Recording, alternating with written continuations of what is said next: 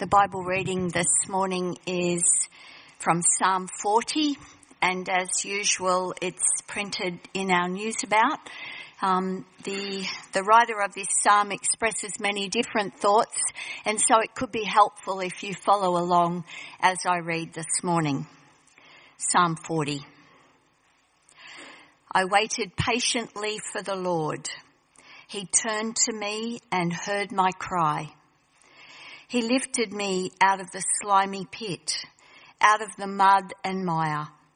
He set my feet on a rock and he gave me a firm place to stand. He put a new song in my mouth, a hymn of praise to our God. Many will see and fear the Lord and put their trust in him. Blessed is the one who trusts in the Lord who does not look to the proud, to those who turn aside to false gods.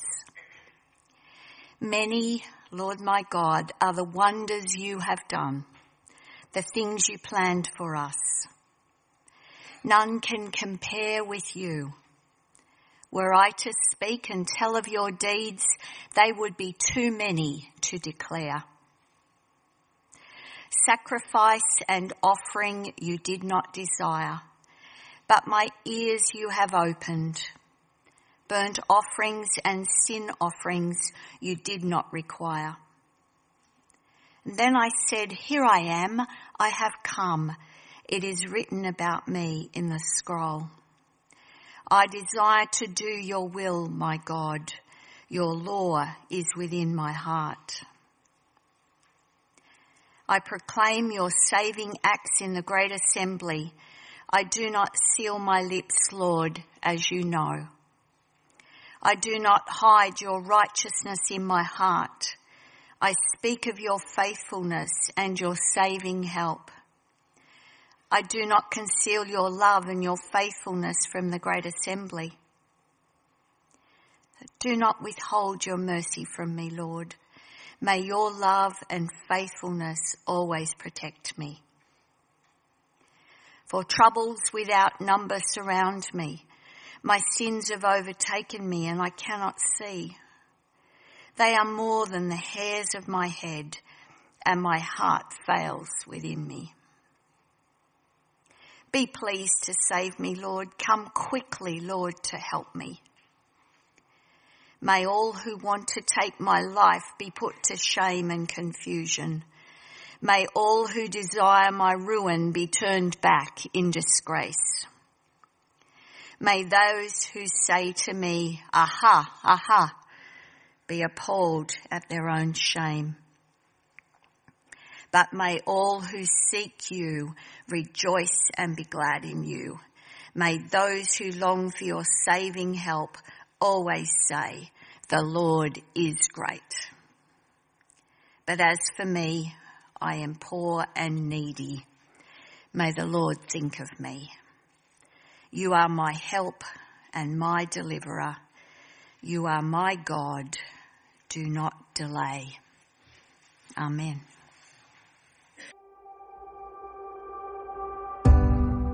It's not a confrontation, it's a question. It's an expression of concern. Help seeking is a strength, not a weakness.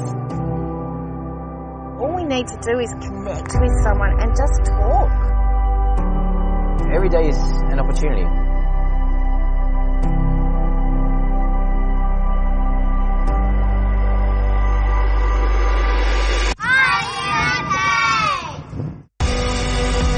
We know that from time to time, as individuals, we can struggle the foundations of our loved ones or the people around us or those people around them could change overnight. Every day carries with it the possibility of another issue, another problem. Being a wife and mother, the pressures were mounting and mounting. I know that I'm pretty good at hiding my real emotions away behind a smile. I figured that if I'm good at hiding it, then most of you guys probably are too. There is something that you guys can do you can make a huge impact just by reaching out. I know it would have taken me a lot longer to ask someone for help or to, to get help. If you go in with an open heart, an open mind, and open arms, you cannot do any wrong. You cannot make things any worse.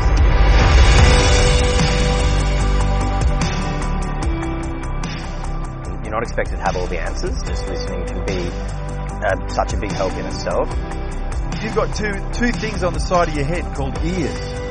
There, they can be life saving. We don't need to be a doctor or a philosopher or have any fancy letters after our names. If someone just notices that something doesn't look okay, you know, that, that can be that trigger moment that changes everything. I think it's important to encourage action because some people don't know where to go.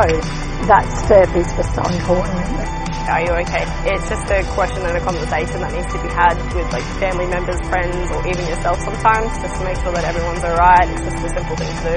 When people have checked in with me, it's just made me feel like I have a, kind of a safety net. By regularly checking in on another, I feel we might have more opportunity to share our feelings honestly. It's just a very natural, normal thing to do every single day. There's always one person that may not realise, you know, just how special a single moment can be. What do you want to do? How can we get there?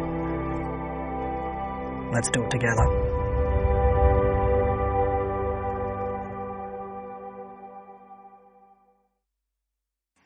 If we can have our first slide, great. Are you okay? Start a conversation that changes life. Heavenly Father, as we look at this issue and as have, we've had some um, wonderful candour from the front, wonderful openness and honesty, uh, we just pray to God that we would be able to journey in this space together as a congregation, to think carefully uh, with our hearts as well as our heads. And in the end, Heavenly Father, be a far more loving congregation, growing in our love, understanding, and compassion for each other. In Jesus' name we pray. Amen. Are you okay? Are you okay? Uh, I want to say sometimes that it's uh, okay not to be okay. You know, we have people that uh, uh are not okay. I was up at Carlingford Court one day and I was walking on the ground floor down toward the lifts and there, I'm not sure if they're still there, but there were some lounges. Do you know that near the lifts at Carlingford Court on ground level? And there was a woman, she looked like she was perhaps in her 40s and she was just crying with all her heart. She was just crying. And I thought, well, someone's got to just say something. So I went and sat next to her and I asked her how she was doing. I said, you know, you know what's going on here? And uh, she just shared that she suffered some mental health issues and that she's, she's all right, she's safe. Uh, but she was just overwhelmed at that point. And I said, well, I'm not sure. Uh, she gave me her first name. I didn't catch her second name, which would later be significant. And I just gave her my phone number and I said, look, if I can be of any help to you, I would, you know, happily do that. Well, my phone rang later that night and it was her husband. And her husband said, I understood you talked to my wife today at the shopping centre. yeah, because she was, she was a, an attractive woman in her 40s. I thought, oh no, I'm going to be called creepy old man.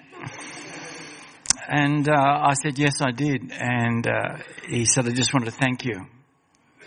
He said, you may or may not remember me. I was a part of your youth group in 1985 to 1989 when you were the youth pastor of our church. And thank you that you took time to stop and ask my wife who was in deep distress how she was going. I need to tell you that she's okay. She's home. This week on social media, last week on social media, um, part of my music connections, a woman was saying, please, please hold me in your prayers. Just really hold me in my prayers. And a lot of people were just fumbling for words to say. And I could see from her responses to them there was something big going on. So I messaged her privately. I haven't spoken with her probably for a couple of years, but we did get on pretty well. So I messaged her privately and I said, you know, if you need to talk, what's going on? Here's my phone number. Please ring me directly. She got back and she said she's just lost her second sister in one year. She lost an oldest, her eldest sister earlier this year and she's lost her younger sister just recently. She said, but thank you for asking. I think we need to say to people, Are you okay? Can I listen to you? What can I do to help you? And we need to check in with them after that time. So I want to say today that it's okay not to be okay. I think as a congregation, you know, we need to set a culture that just says that we're just not always uh, just jolly in Jesus, right? Because sometimes life's journey. I was asked that question today, uh, this week by somebody who looked me directly in the eye and said, are you okay? And they wanted the correct answer. They wanted something deep and profound. And that sat with my spirit for a day or so as I thought through that and I got back to them. And, um, of course they checked in. They checked in again to see how I was doing. I was incredibly grateful for that. I was incredibly grateful for that because it was a difficult week, which I'll share later at how this church has wonderfully blessed me. So it's okay not to be okay. Is that alright? Can we say that? It's okay not to be okay. Uh, I saw Michael Carr Gregg on an early morning television show and he was talking about the mental health of young people and how dire it was across Australia. So I just thought to myself, well, what have I got a chance to, I haven't got a chance, you might rub the, you might rub the lamp and the genie just might pop out. So I wrote to him. I emailed him direct. And I said, I would really, you were just rattling off these staggering figures, and I would really like a copy of those figures. Well, in about two hours, I'm not sure if it was his or one of his assistants or something, I got the information. I actually got his script, which has got incorrect grammar and all kinds of things, and it was his notes that he took onto the uh, Seven Sunrise show. And he said these things, and it just it just amplifies. And friends, I've been pastor here a long time. A lot of us have issues and difficult journeys and headspace concerns. I want to declare in Jesus' name that it's okay. And that I want to declare in Jesus' name that we're going to, we're going to be a congregation that says it's okay and we're going to love each other along the journey. Because there's, there's huge issues. Of course, you know, uh, my family's not unaffected by these things, but these are the, some of the statistics. If you can't see those because the writing's too small, just listen up. He just rattled these off and he's, he's a child specialist. So these are figures all tailored towards young people. He's a pediatric uh, expert said one in seven uh, four to 17 year olds have experienced a mental disorder, more than half a million of them in Australia. One in 13 teenagers had major depressive disorder. One in five girls have a major depressive disorder between the ages of 16 and 17. One in 20 girls have attempted suicide. One in five suffer high levels of psychological illness. One in 12 teens have self-harmed in the previous 12 months. One in 13 had seriously considered suicide. 40,000 young people in Australia have attempted suicide. One in two Indigenous young people have a probable serious mental illness. One in four young people have a probable serious mental illness. Uh, suicide rates are at their highest point in 10 years. The LGBTIQA, rural and remote, indigenous, year 12 young people are all at much higher risk. Higher in families that experience unemployment and separation within the first year. The first year of separation of a marriage breakdown. One in three higher education students reported thoughts of suicide or harm and two thirds of younger uh, education students have reported high to very high levels of psychological um, distress. It's unbelievable, isn't it? I'll just go on the next slide. Okay, we'll get to those verses in a minute. So what do I want to say to us today? I want to say the first thing is well, I think we need to learn to just, we need to get in touch with ourselves, so we need to face ourselves. I'm reading through the Psalms. Actually, I should be praying through the Psalms. The Psalms are incredible. Uh, I have a daily schedule. My phone texts me uh, where that reminds me every day that I should read my Bible. I'm the only person that has those little reminders. I get it at 7.30 in the morning. If I haven't opened it up, it texts me again at 7.30 at night and says, don't break your winning streak. Get back your Bible. I apparently have a winning streak. So I have a streak of Bible reading that I have to keep going on and it texts me a verse and then of course it also keeps where I'm just reading in my general scriptures. So uh, it gives me a verse for the day which I'll often highlight and keep. And it also gives me a little set of things. So I read the Psalms, and the Psalms are incredible. This is why I've, I brought last week. I you know, last time I preached, I brought Psalm 13. I brought Psalm 40 this time because as I've read through the Psalms, they've been incredibly uh, foundational for me. And the psalmist, you'll note this: the psalmist is never apologetic about the level of emotion that they're expressing to God. The psalmist, what you'll find in the Psalms is the psalm basically pours his heart out to God. The psalmist is incredibly in touch with their feelings. The psalmist is able to encapsulate and express themselves in such a way. Friends, I think it's very healthy, very healthy to learn to discover how we're feeling and to be able to articulate that and to share that. And obviously when we're articulating that and sharing it with God. And blokes, I'm a bloke. How do you feel? I don't know. More, more. Well, I think we need to, we need to work on that space a little bit because I'm I'm a bit like that. I.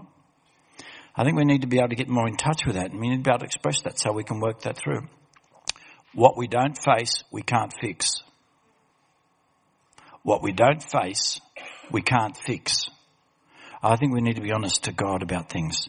So the psalmist does that. The psalmist uh, plumbs the depths of his soul. Look at verse 2 from our reading. Please have your reading open. I'm going to make a few references to that, but I'm going to say, say many other things. Verse 2, this is how the psalmist is feeling. Imagine if you asked a person, how are you feeling at morning tea? And you're expecting the okay answer and the glib, let's go on and talk about the football result, which of course last night was excellent. Except for Australia, which was pathetic. So you're expecting that, and the, and, and the person replies to you over a cup of tea, He lifted me out of the slimy pit, out of the mud and the mire. He set my feet on a rock and gave me a firm place to stand. Would you be expecting that kind of response? So the psalmist is able to articulate here that he feels that he is in a slimy pit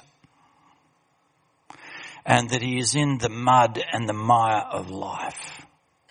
It is a healthy thing to be able to get in touch with and to understand how we're feeling. Uh, also saying, let's have a look at verse 12. For troubles without number surround me. My sins have overtaken me. I cannot see. They are more than the hairs of my head and my heart fails within me. How powerful, how graphic, how in touch is the psalmist with his heart and soul. I believe as we're in touch with our heart and soul, this, this enables us to, as Peter said, to find that safe place in prayer. And so that's wonderful. So we need to face ourselves and I think we need to share that with God. Look at verse 1. He shares it with God. I waited patiently for the Lord and he turned to me and he heard my cry. Look at verse 13. Be pleased to save me, Lord. Come quickly, Lord, to help me. He's expressing it to God. Look at verse 17. But as for me, I am poor and needy. May the Lord think of me. You are my help, my deliverer. You are my God and do not delay. Friends, there is no safer place on earth than in the presence of God and with heartfelt prayer. There is no safer place on earth than in the presence of God with prayer because He loves you absolutely unconditionally. Nothing you can say can shock Him. He's aware, He understands, He knows, and He loves you. He sees your faults, He sees your brokenness, He sees your heartache, He sees you in the slimy pit, and He declares His love over you. God is a safe place. And then, of course, he infuses and then strengthens us to get out of the slimy pit. It's not God's will that we live in the slimy pit. Hallelujah. But he wants to set our feet upon the rock. Bring us up by the power of the Holy Ghost and the victory that we can have in Jesus and with the other help that we have in our society, which is just remarkable, and to bring us into that place.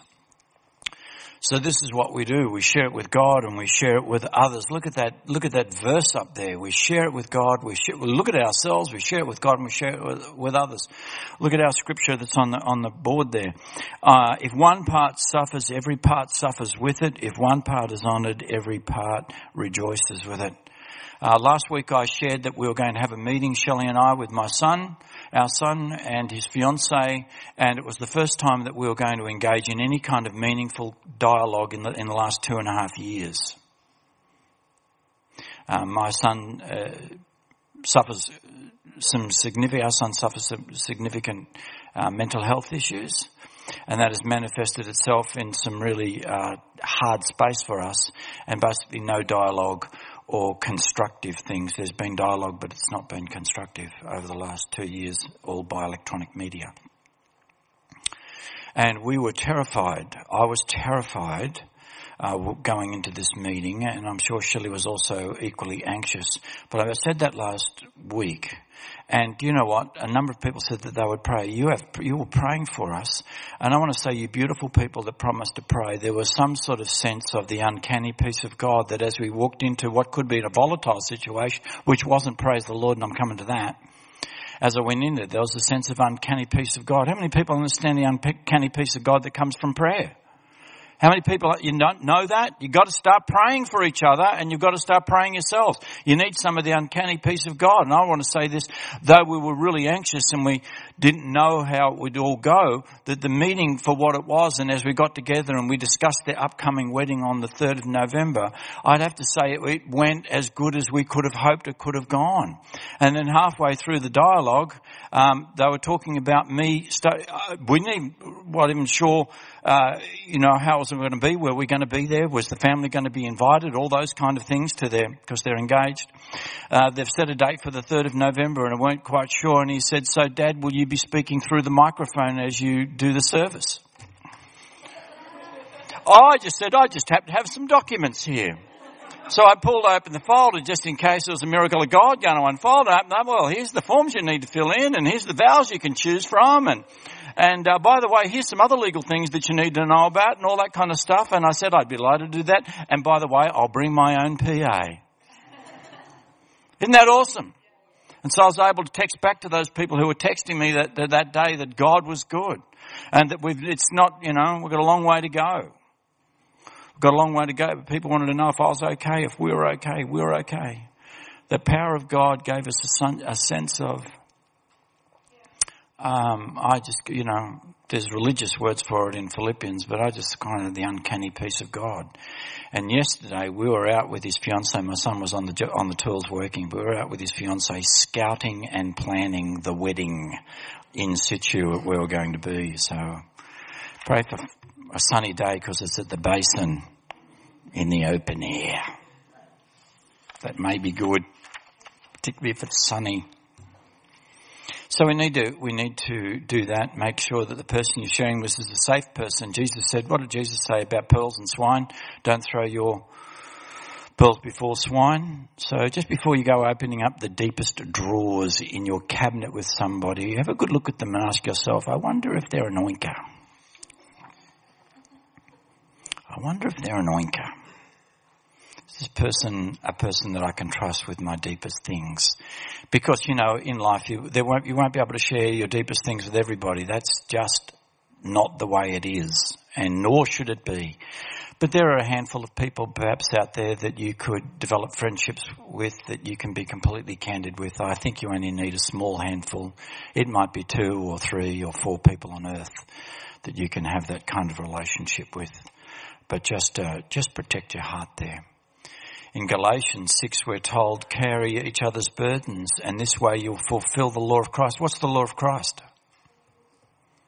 What's the law of Christ? To, to love each other as he has loved us. Is that the law of Christ? That's the law of Christ. We're going to love each other. How do we love each other? It simply says this, you will fulfill the law of Christ. We will fulfill the law of Christ if we help carry each other's burdens, if we help carry each other's burdens. Here's a couple of examples in the scripture about where people have carried each other's burdens. This is a very common uh, one. You'll know this one from Job. Uh, when Job's three friends, Eliphaz, the Temanite, Bildad, the Shuhite, he must have been very small, and Zophar, the Naamathite, heard about all his troubles that had come upon him. Note what they do they set out from their homes and they met together by agreement to go and to sympathize with him and to comfort him. When they saw him from a distance, they could hardly recognize him. They began to weep aloud. They tore their robes and sprinkled dust on their heads, which of course is a sign of mourning and sorrow in um, the Middle East in that time. And they sat on the ground with him for seven days and seven nights and gave him glib and stupid advice. No one said a word to him because they saw how great his suffering was. Never ever under, underestimate the power of your loving, silent presence with somebody in pain. They're not looking for proverbial glib solutions to complex, painful, sometimes permanent situations. We just need to be loving and present. Things only went awry in the book of Job when they opened up their gobs. Got a few things wrong. And so note what they did. They got off their backsides. They set out from their own homes. They didn't expect the person that was wounded to come to them. They met together. There was a bit of a collaborative thing. That's why we're in life groups. Mm-hmm. That's why we're in life groups, because there's a collaborative approach to pastoral care. Life groups are the primary structure for pastoral care within a church.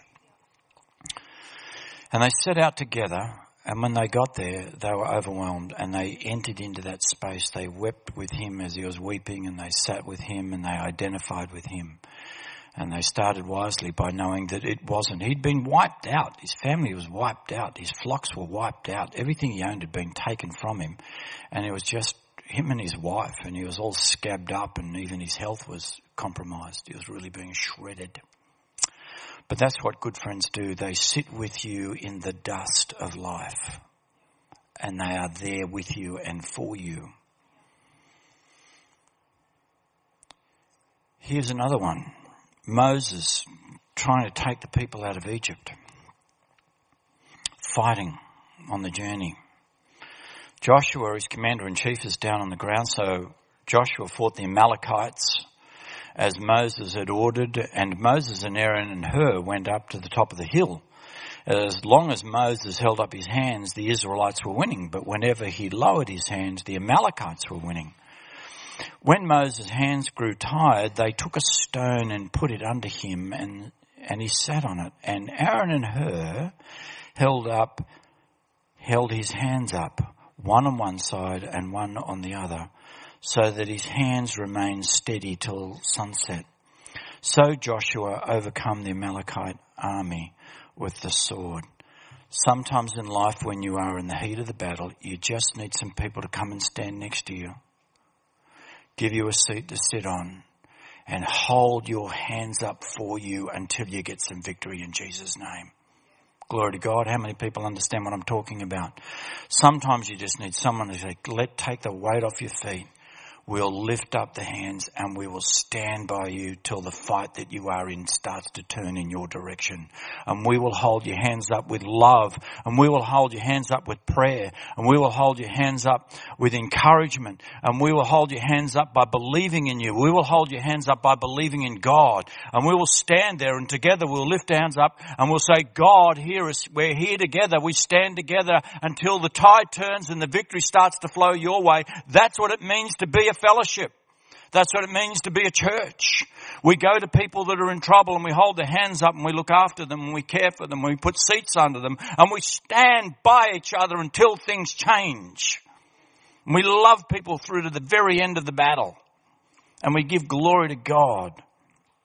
We give glory to God with all of that. And you know, from a little testimony we had, you can do it. Anyone can do it. It's just a simple thing. Uh, so it's okay not to be okay. So this is what we do. We ask, are you okay? You, you've got what it takes that you can do. Turn to the person next to you and say, you've got what it takes. Go on, turn to them. Turn back to them and say, so do you. So do you. You got what it takes. You got what it takes. Just a simple question. Back of my t-shirt. Start a conversation that changes a life.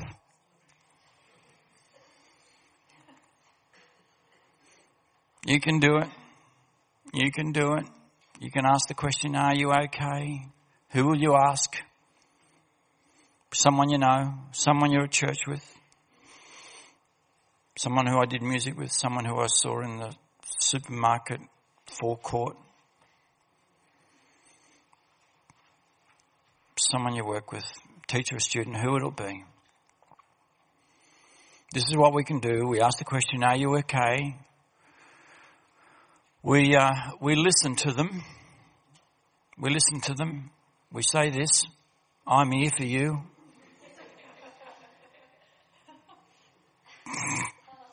I like that one. Of all the little slides that Are You OK put out there, I'll go back this way. I just need to listen. You don't need to talk. Mostly they just need love and care, need listening ears. The old uh, two ears, one mouth ratio thing. We encourage action. That means we might need to go with somebody if somebody's really flat and they need to go for a walk. We might just pick them up, go for a walk, go for a coffee. If they need to see the doctor to talk about things, we go with them.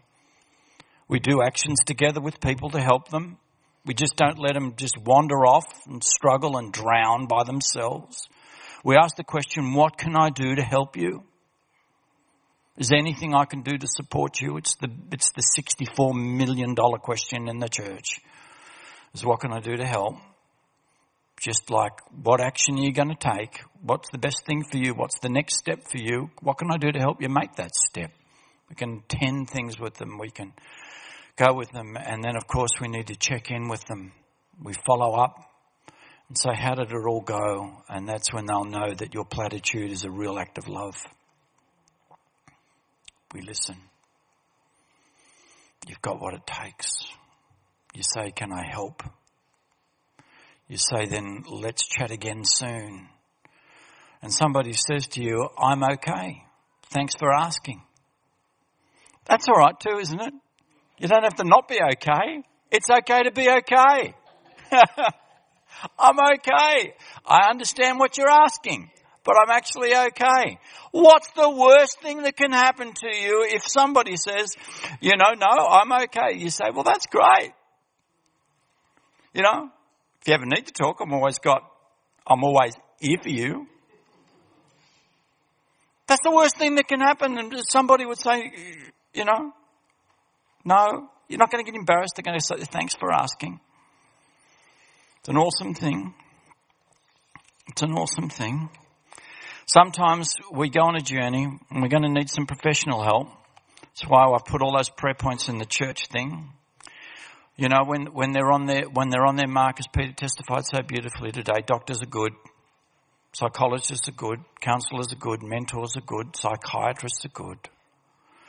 And if you're trying to see somebody, and, and I would, I encourage people to get professional help all the time. I've even sat in a room and had uh, my heart explored by a professional. Uh, it was very helpful. I wouldn't hesitate to go back. And so, you know, and if it's not working, look, if you're seeing somebody, you're talking to a therapist, my encouragement to you is if it's not working, find somebody else. Sometimes it's just a matter of compatibility. Sometimes it's, you just don't get that, you don't resonate, they don't get you. Find somebody who gets you. There's, there's others out there. Uh, not every church is for everybody. Not every pastor is for everybody. Uh, find somebody that, that works with you and you'll find that. There's lots of help out there. There's a lot of good Christian agencies. I've, I've listed a number of uh, phone numbers and contacts in the church paper for you to think about in that sort of stuff. So I want us to declare today as a congregation that this is a safe space for headspace. Yes? Can we declare that in Jesus' name? This is going to be a safe space for headspace issues. And we're going to be, when we say, are you okay, we're going to mean more than uh, just a segue into, would you like some sugar with your coffee? We need to be able to, I believe that we need to make this a part of our language and a part of our speech to each other, these meaningful comments. Um, I believe that we need to kill any sense of shame over mental health issues. They're dead as of this minute in this church. There is no shame. Honesty and complete transparency are the, uh, are the language of our church.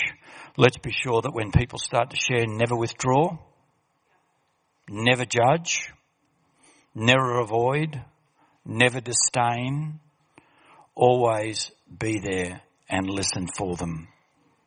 Encourage, accept, and love. So what do we need to do? We need to ask, are you okay? We need to listen and listen and listen. We need to encourage action. We need to say, what can I do to help? And we need to pray for them and then we need to check in. Can we be a congregation that is listening, caring, encouraging, praying, and checking in? Let's be a church like that. Do you agree? Amen. Let's stand up and sing this great song.